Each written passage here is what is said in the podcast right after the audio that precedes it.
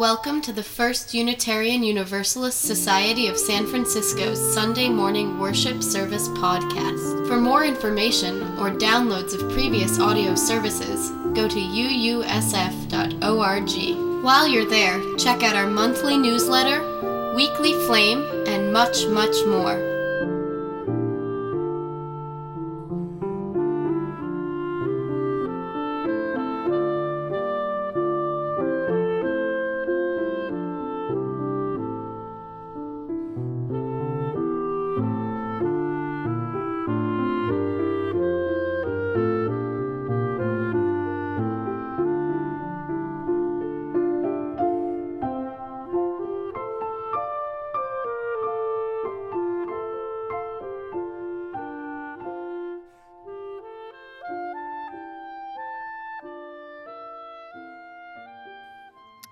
Risk.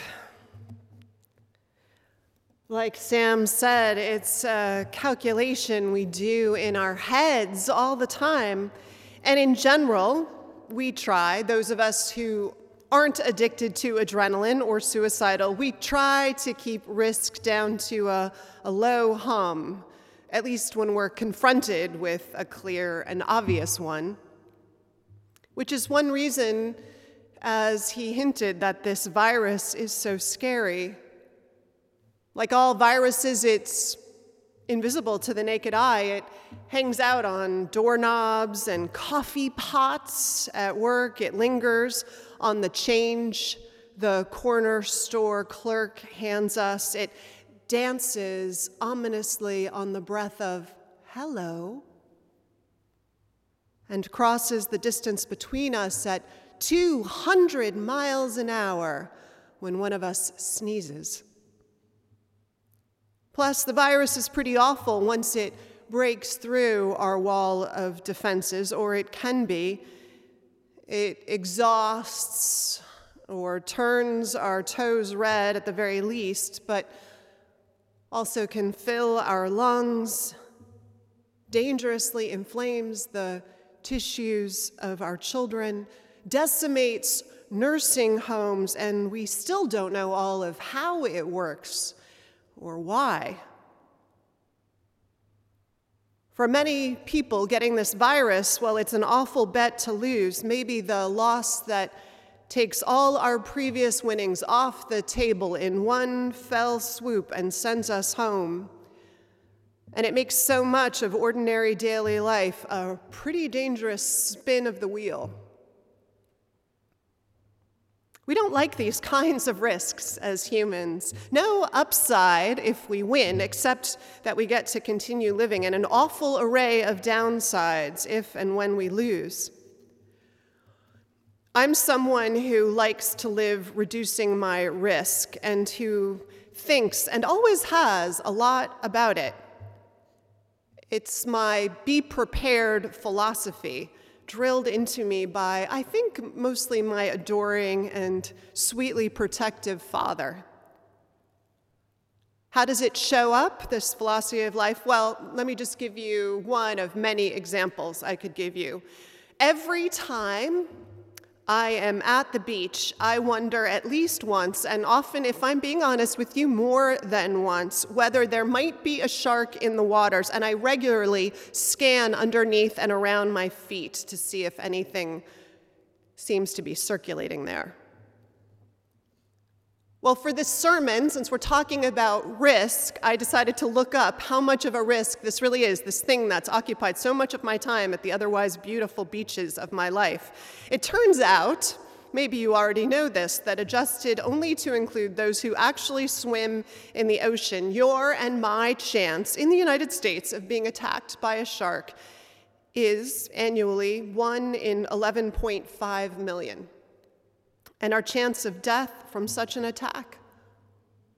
Well, we just heard of such a death recently in California, so I imagine for you, like me, it looms large in our imaginations. But it turns out it only happens once every other year in the United States.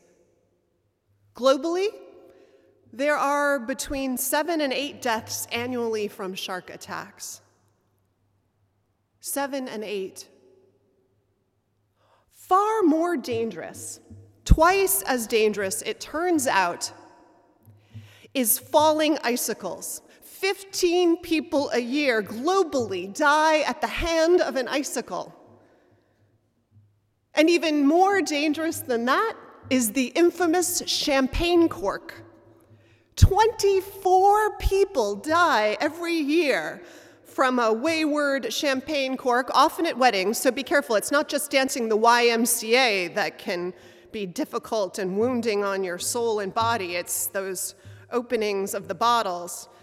Ants, meanwhile, kill about 50 people a year, which is nothing compared to the coconut, which takes 150 lives a year on average, falling generally on unsuspecting people's heads. Elephants? I mean, they're smart and cute and committed to their loved ones, so we have a soft spot for them, but they do take 600 human lives a year, which is nothing compared to the hippo, who takes 2,900 humans a year. While the tiny, whiny mosquito kills 800,000 people a year with the diseases it spreads. This, by the way, would be a bad example of how the small can be mighty. So please use David and Goliath or some other story when you want to capture that important moral lesson. Now, if you happen to be sitting at home thinking smugly that you don't drink champagne, and you don't take siestas under coconut trees, or swim in the ocean, or go near hippos, then, my fellow Americans, let me give you this piece of advice. Please do not sleep in a bed. Because every year, 450 Americans die falling out of their beds. Obviously, there are other more serious stats on risk that we might consider when we're thinking about the unthinkable. How one in five of us will die from cancer in our lifetimes. How one in five women will be raped in her lifetime, and one in 71 men. I remember a college professor, a religion professor of mine, Lee Yearley, who taught at Stanford and still does, I was delighted to see recently, when he asked us all to write down on a piece of paper what we predicted would happen in our lives in the next 10 years. Then he asked us to share about it, and people talked about what they expected to fall in love, or get advanced degrees, or see the world, or buy a new car. And when we were done, Professor Yearley even then with a white beard, said, What about death? Will none of you lose a loved one in the next 10 years? You almost certainly will. Will none of you get fired from a job? Will none of you develop an addiction? We somehow expect the good, he was saying, but we conveniently forget what else might come our way. And yet, life has this way of throwing us hardship, and everything is a risk, the sage professor was trying to tell all of us young people. Get a job, kid, and you're in, at risk of losing it, right? That's part of what it means to be in the game. Love someone, and they're going to break your heart, and you might lose them. Buy a car, you risk an accident. Have two drinks, that, that chance just doubled, and have two more, and well, the risk is exponentially high. Some days lately, it feels to me like there's this collective waking up we've all done to the realities of risk. And we've all got our calculators on, and they're hot from constant use. I know mine is. We're calculating how long does risk live on a metal car door? And what about on the mail that just got delivered? And do I need to wipe my groceries down with Clorox wipes, the ones I can no longer find at the store? And if someone walks by me lazily walking their dog and neither of us is wearing a mask, what's the viral load coming out of them and how likely is it to get me sick? And what about the runner who just went by? And what about being eight feet from where Asher just sang in the sanctuary, in a place with soaring ceilings and not quite for an hour in a service once a week? What about all of that? Is it reasonable? Of course. It's reasonable to wonder, to obsess even, figure out how to limit the dangers to ourselves and others, but we, we may not all be vaccinated until May of next year. That's what our denominational president is asking us to hold out as one possibility. And can we live a whole other year in a bubble? People will have to take risks. Some have been since it started. So, in thinking about this, I've been wondering about what it would mean to remember, to steady ourselves, remembering what that professor of mine tried to teach all of his students all these years ago that that life is inherently risky business, that it, that it always has been. That the Buddhist teaching I heard once that when someone gives you a bowl, imagine it broken, that it's, it's a metaphor for life, right? That what's been given to us, well, it's always been fragile it's always a coconut falling, a wipe of the nose, a distracted street crossing away from being over. And so, bigger than our precautions, what if we sat deeply as religious people with that? Because, by the way, did you know that heavy stress can take 2.3 years off your life? So, we have to find a good way to hold all of this. And I know some of you are working on that.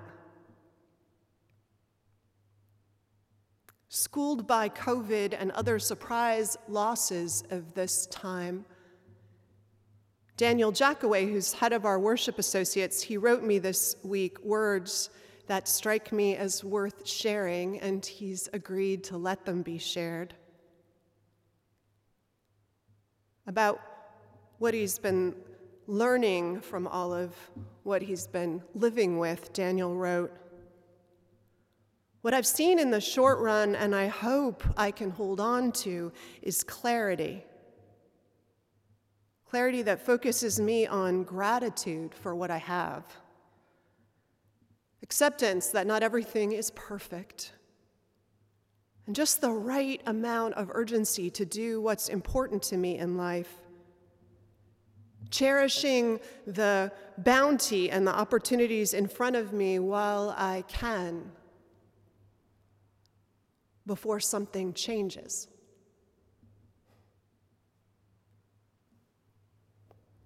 How do you live when you know in your bones what has always been true? That life is risky business. Because for this one, our calculators don't help.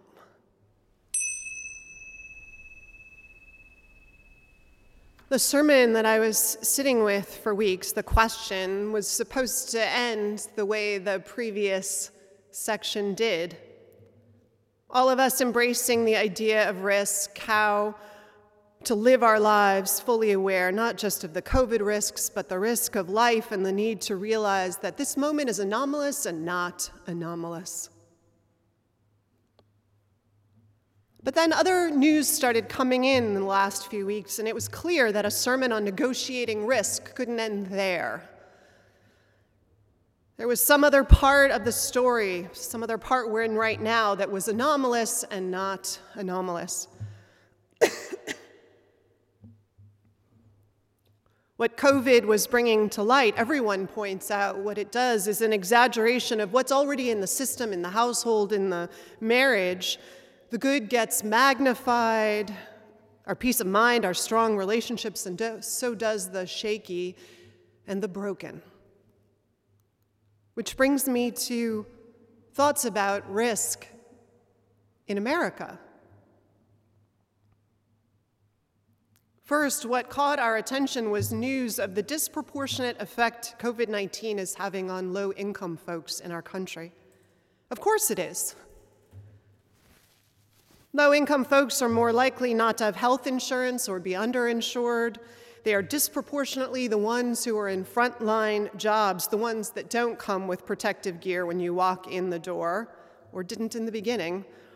Low income folks are the ones who often don't have options to work from home, and even if they did, home might not be such a safe place because if we are low income, we tend to live in homes with a higher density of family and friends there with us. We are also disproportionately represented in jails and immigration detention facilities where the issues of overcrowding and rapid spread of the illness also looms large. If we are low income, we are homeless. And if we add into the equation our likelihood of having food insecurity and other stresses and worries of being financially precarious, and we correlate all of that to the effects on our health, we are more prone to illnesses, and our immune systems are already taxed by high levels of cortisol. All of which means, among other things, we are at an increased risk of illness and death even before COVID showed up on the scene. But if we're talking about risk and who bears it disproportionately, we have to unpack those low income stats a little bit more. Because if we're low income in America, if we're in that at high at risk group, we know that there's only an 8% chance that we are white, even though the population of the US is 60% white. There's a 21% chance, though, that we're black, though black Americans are only 12% of the US overall population. Non white Hispanics and Asian Pacific Islanders will also be disproportionately represented in this group of low income Americans, and certainly our Native American brothers and sisters will be. Disproportionate to their proportion of the population, and if you compare it to a white American's chances of being poor, well, it's off the charts.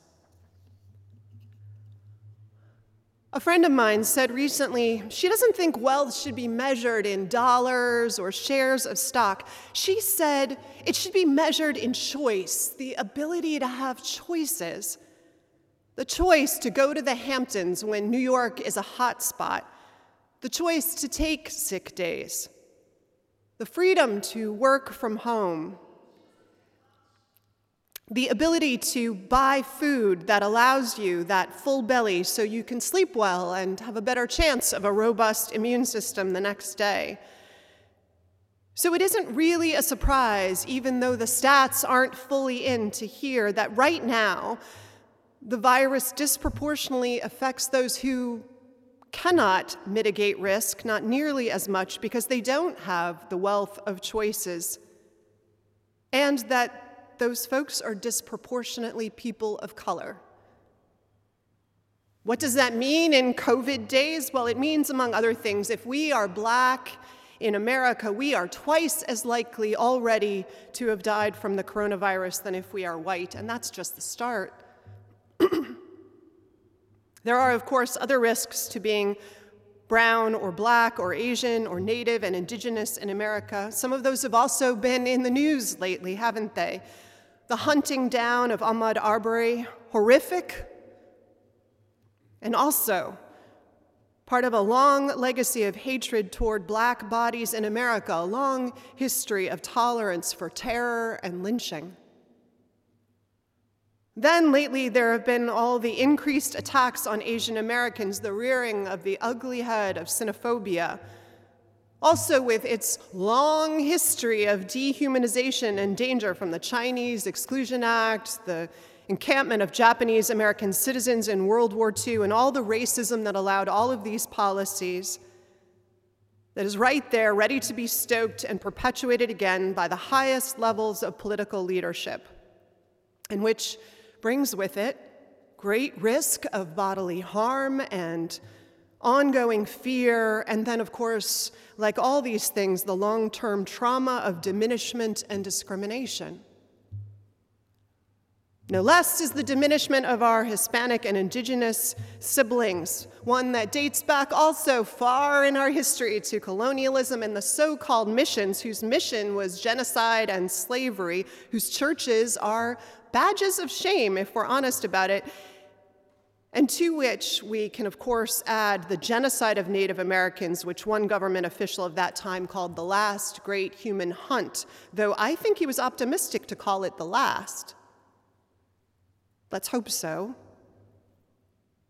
All of which shows up now, among other things, in our tolerance for hundreds of thousands of Hispanic and indigenous folk from Central and South America to be held without charges or trial in subhuman conditions to fuel our private, private prison system. Whew.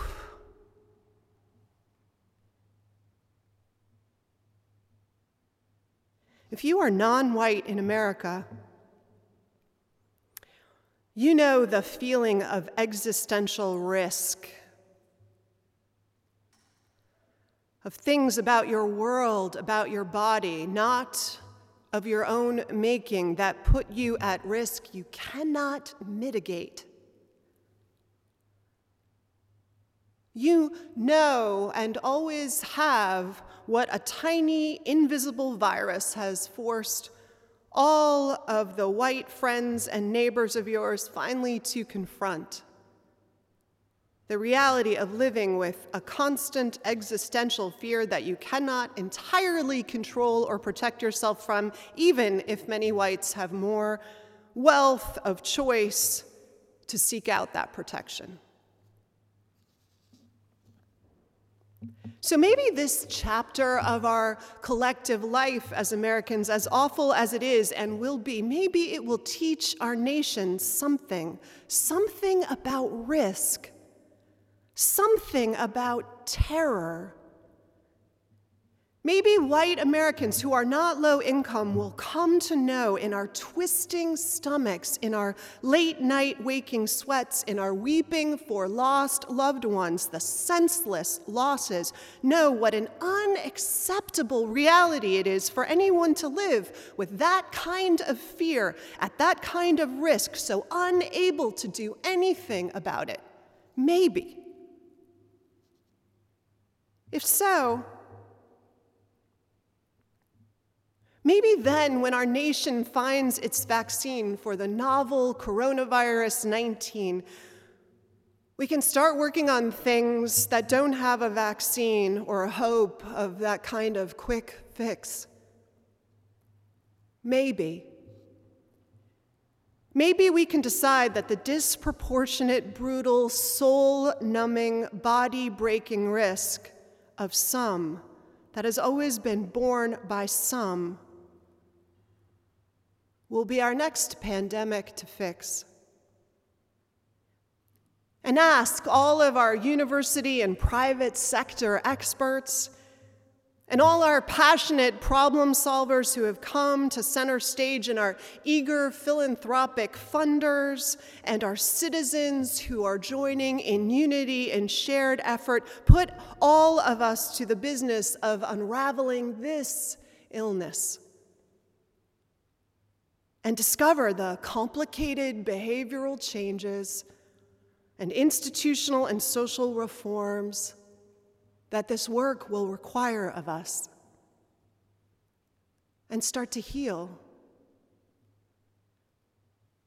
It would be the kind of work that faithful people are famous for, wouldn't it? The best of the work of faithful people. The work of resurrecting life from its places of decimation and loss. So, the second piece of the Sermon on Risk God, grant us wisdom, grant us courage for the facing of this hour and the hours to come. May we learn to navigate risk, to mitigate all of it together.